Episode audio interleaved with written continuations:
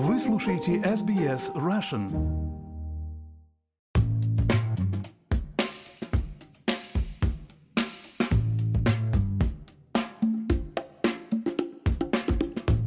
Добрый день, друзья! С вами подкаст Арти об искусстве на SBS Russian. Меня зовут Ирина Бурмистрова, я ведущая этого подкаста, а в гостях у меня сегодня Андрей Равенко, фотограф, автор серии The Rocket Girl Chronicles.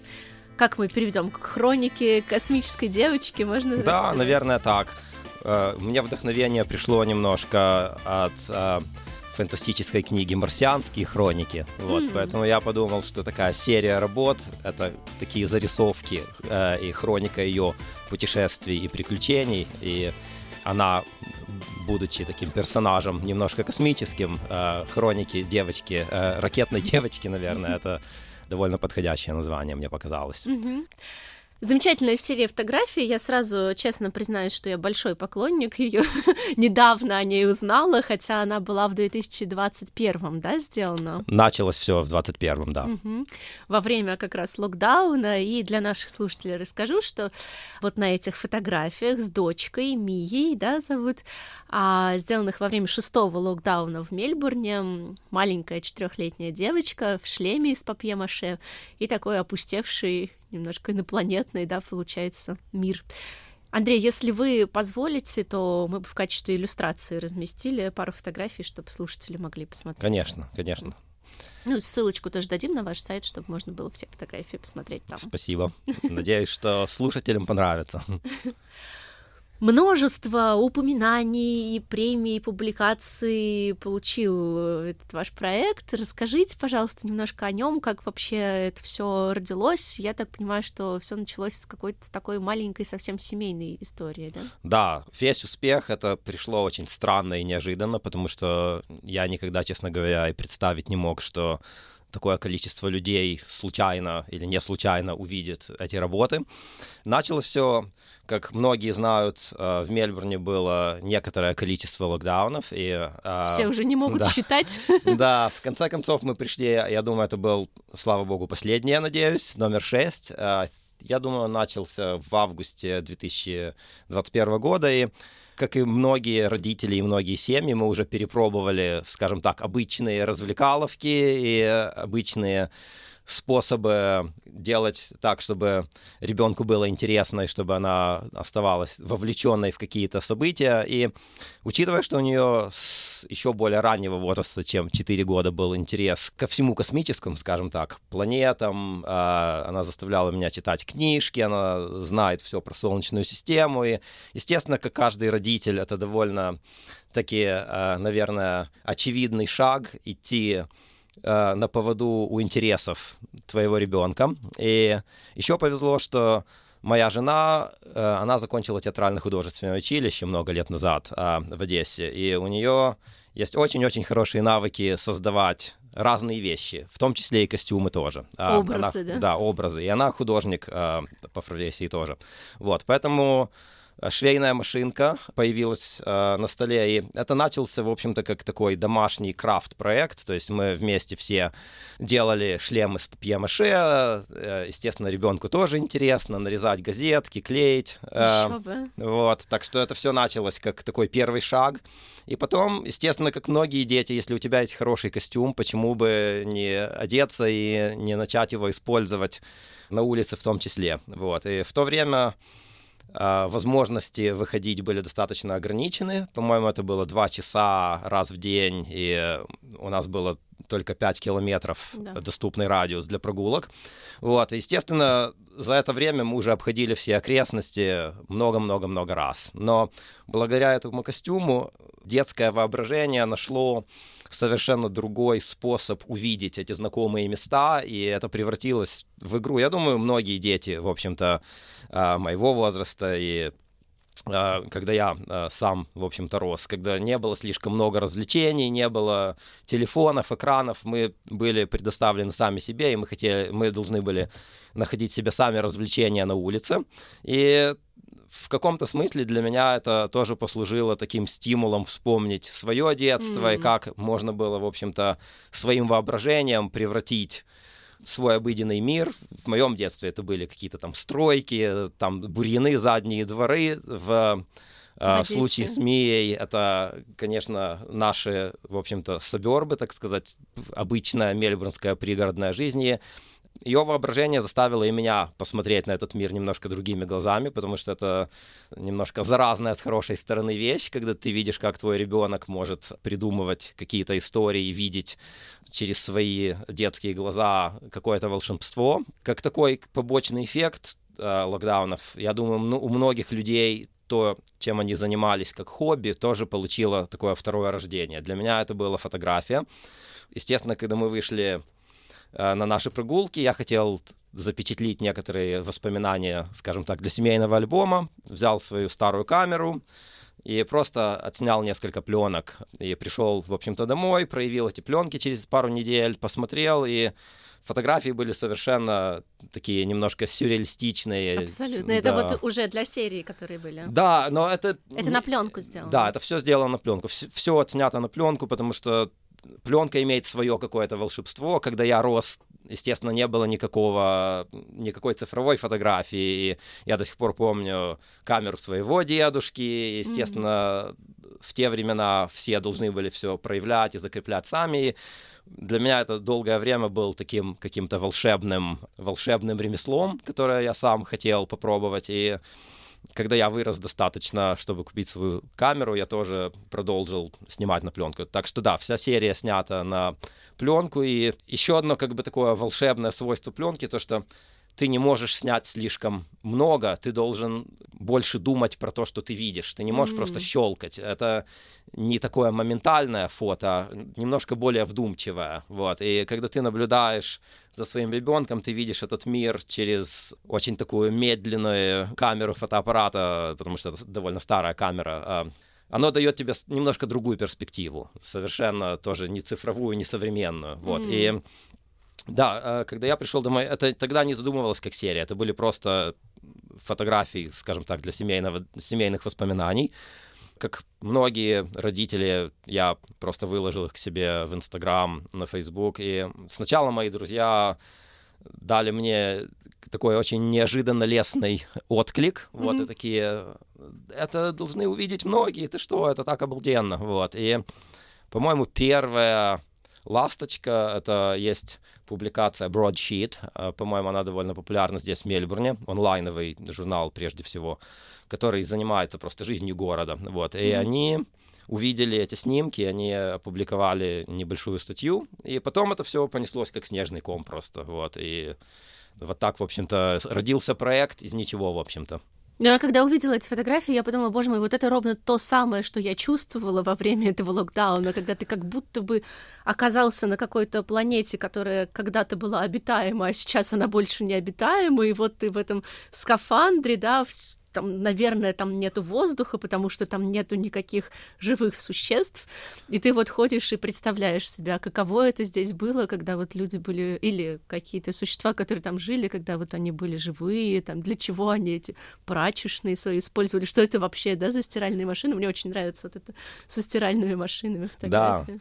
Да, э, я полностью согласен. Честно говоря, я думаю, что тут много разных ингредиентов просто сработало вместе одновременно, потому что многие, я думаю, действительно могут разделить это чувство, когда люди выходили на эти прогулки, пустынные улицы, закрытые магазины, бизнесы, ты идешь и как бы ты исследуешь мир, который мы до этого, честно говоря, не видели и не могли испытать.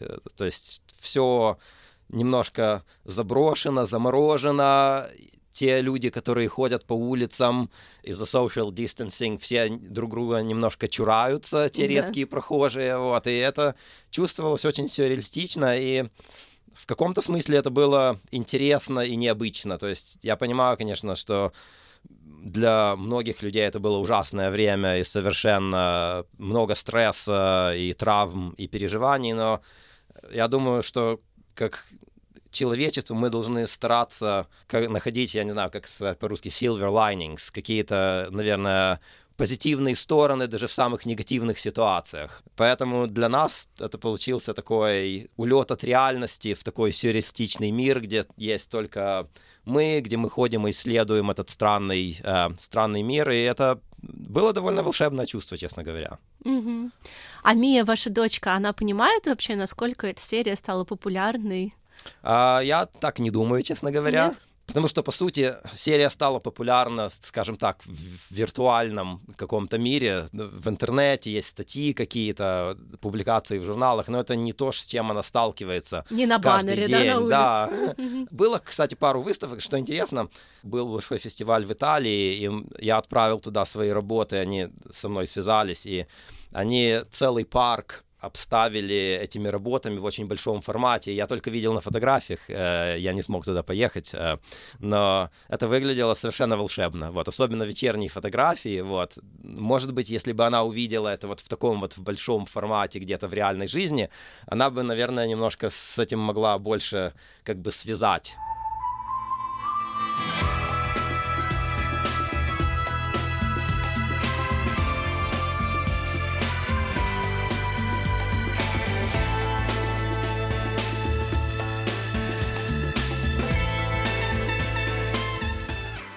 А вы сказали, что каждый раз придумывались какие-то истории, и что она придумывала какие-то истории, и вы в них вовлекались. А можете какой-нибудь пример привести? Ну, я думаю, что тут больше идет игра на те места, которые мы находили. И вот, например, вы упомянули э, вот эту прачечную лондри с О, да. Э, ключей машин стиральных. И вот там, что интересно, вот эти стиральные машины, у них двери, в которые загружается белье, они как огромные иллюминаторы со стеклом, mm-hmm. а сами панели такого полированного холодного металла. Вот. И это чувствовалось, честно говоря, как такой космический корабль, как будто бы ты находишься внутри космического корабля.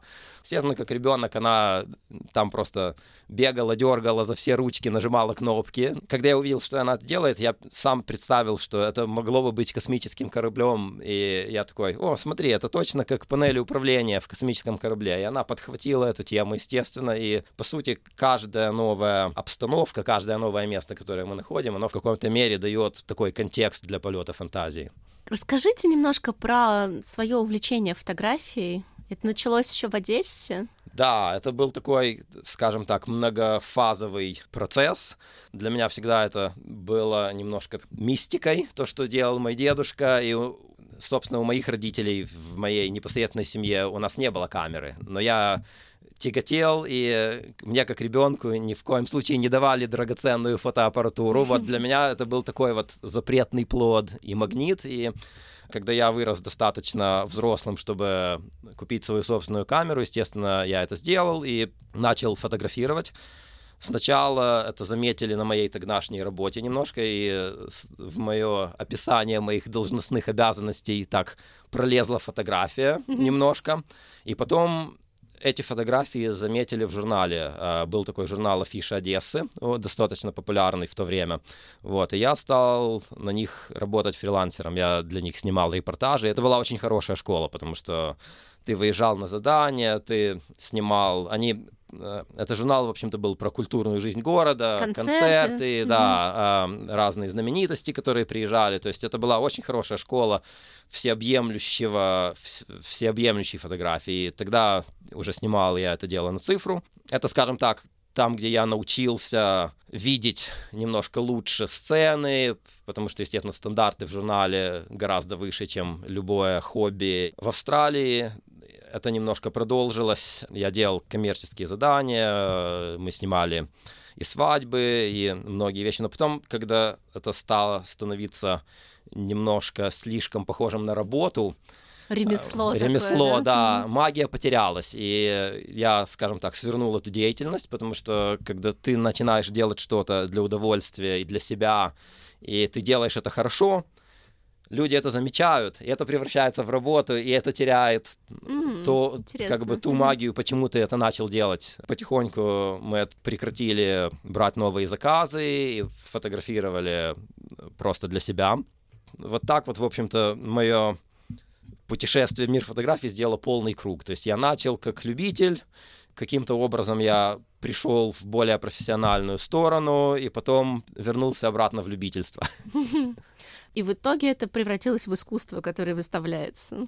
Да, такая, скажем, наверное, случайность, но, наверное, если подумать, наиболее, скажем, состоявшиеся артисты, это, наверное, те люди, которые создавали свои работы прежде всего для себя. Есть, конечно, очень коммерчески успешные артисты в том числе, но если мы посмотрим на историческую, скажем, исторический срез, большинство очень известных мастеров никогда не имели большого э, признания при своей жизни. Естественно, они продолжали это делать, продолжали работать, несмотря на то, что этот успех не был очевиден для них в то время. Вот. И я думаю, что в этом, наверное, тоже есть какая-то секретная составляющая, потому что если ты делаешь что-то на публику и на аудиторию, это больше как бизнес и коммерческий проект. Мгм. Если ты делаешь что-то для себя и, скажем, воплощаешь в жизнь свои идеи независимо ни от чего другого, это, мне кажется, больше тяготеет к искусству в более чистом виде.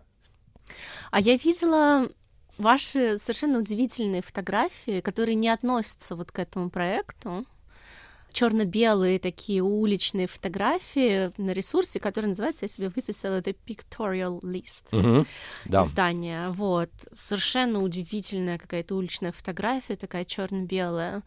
Мне стало интересно, вот это же, наверное, очень разные такие вещи, да, когда вы придумываете костюм, вы придумываете, как будет выглядеть там а, ваша прогулка с дочкой, и потом превращаете это в серию, или вот эта вот уличная фотография, где вы выхватываете какой-то момент, который вы видите. Вот для вас что, я не знаю, большую магию, что ли, в себе таит? Я думаю, это просто отражение этапов жизни. Когда я был совсем молодой, когда я только начинал играться с фотографией, я думаю, очень было важно себя как-то проявить и доказать самому себе, что то, что я делаю, имеет какой-то спрос, скажем так, и значение для людей. Поэтому, когда меня взяли на работу фотографом в довольно известный в то время журнал, для меня это был большой тикбокс, как Мгм. большая, большое достижение в то время. Потом в новой стране дойти до такого уровня, когда тебе дают коммерческие заказы, где ты можешь получать оплату за свой труд, общаться с людьми э, и, в общем-то, быть достаточно успешным, это было тоже большой э, каким-то таким достижением, чего то, что мне было интересно в то время. Та серия, про которую вы говорите, и та выборка уличных фотографий, они немножко шли параллельно всегда, потому что ты, как фотограф, всегда видишь что-то, у тебя как бы меняется немножко взгляд на мир, и ты начинаешь видеть немножко кадры, потому что когда ты достаточно много времени проводишь в объективе, глядя вот через линзу фотоаппарата, у тебя практически мир, ты можешь его разделить практически на кадры. И я даже себя ловил на той мысли, что я, например, использовал одну конкретную линзу очень долгое время. И Я мог представить себе буквально диапазон приближения без камеры, просто глазом, как она сможет увидеть сцену на ее малом и большом диапазоне, и как этот кадр будет выглядеть. Потом я ставил фо- фотоаппарат, и это было достаточно точно. То есть у тебя фактически меняется Твоя взгляд на оптика, жизнь. Да, да? твоя Мгм. оптика, по сути. И вот эти вот уличные фотографии — это проявление жизненного этапа, когда мы путешествовали достаточно много. Наверное, это, опять же, компенсация. Мое детство прошло в Советском Союзе, естественно, когда путешествие это было что-то достаточно экзотическое, особенно путешествие за границу.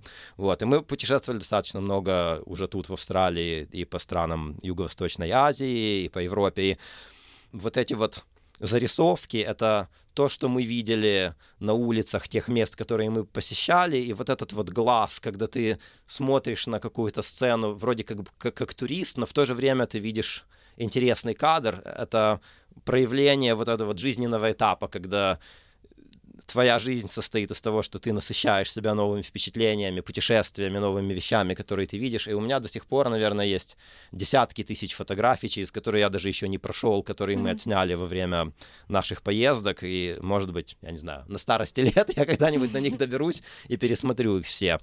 Э, г- Гораздо интереснее снимать не достопримечательности, а те ситуации, которым ты был свидетелем, когда ты путешествовал. Те сценки уличные, которые ты видел, тех персонажей, которых ты встретил. И сейчас, например, Я думаю, вот, например, мы были в Японии 15 лет назад первый раз, и теперь те люди, которых мы сняли на улице в то время, отфотографировали, те, допустим, 20-летние, сейчас им будет 35. Да. И интересно было бы, как они изменились, кем стали эти люди. И это такой какой-то странный, это странная машина времени в каком-то смысле. Вот. И это очень интересно. Уличная фотография очень интересна сама по себе. И это какой-то такая странная документалистика, когда ты останавливаешь во времени не только архитектуру или места, которые ты посетил, но и тех людей, которые были там в то время. Чей-то взгляд на нее. Но вот это так интересно, то, что вы начали с э, этого костюма, да, для Мии, и вот этой истории, что все уже, уже было пять локдаунов, уже все надоело, уже нужно как-то по-другому посмотреть на мир через какую-то игру, вот, и сейчас вы как раз говорите о том, как вы сам как будто через какую-то игру, да, вот этой дополнительной оптики тоже смотрите на мир. Я думаю, это, наверное, универсальное свойство каждого человека. Мы идем через наши какие-то взросления, опыты, мы формируемся каким-то образом. И для меня это было э, очередным открытием. Я очень многому научился благодаря тому, что этот проект оказался таким, скажем, э, востребованным, и его увидело столько много людей, потому что, опять же, я видел, я вижу вещи со своей перспективы, но когда люди видят эти фотографии и комментируют, например, э, на них на социальных медиа, у некоторых людей совершенно другой взгляд на ту же самую фотографию, которую mm. я сделал, потому что их опыт и то, что они испытывали в жизни, совершенно является другим э, и отличным от моего опыта. Я думаю, настоящее искусство, оно не дает тебе какой-то ответ, оно тебе не дает какое-то одно сообщение, оно тебе не дает какую-то готовую фразу или мораль. Оно приглашает тебя подумать и скажем, найти свой собственный смысл, что это произведение значит для тебя, что в этом видишь ты. Я не думаю, что есть что-то правильное или неправильное в, каку- в любой интерпретации. Это, mm-hmm. по сути, хорошее искусство — это зеркало, в которое человек смотрит и проецирует свое собственное отображение, оно возвращает ему его собственные мысли в, каком-то, в какой-то мере. Кто-то видит эти фотографии как что-то юмористическое или сценки, кто-то видит как что-то грустное, кто-то видит как серьезное, кто-то видит как вещи, которые они испытывали в детстве. И я думаю, что для каждого индивидуального человека это абсолютно правильное и честное для них восприятие.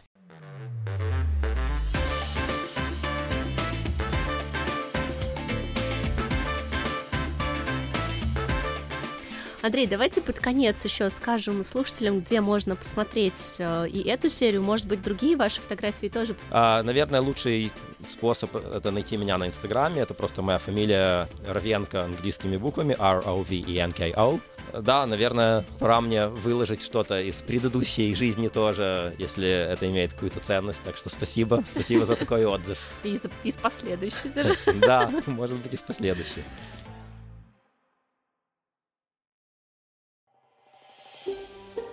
Хотите услышать больше таких историй? Это можно сделать через Apple Podcasts, Google Podcasts, Spotify или в любом приложении для подкастов.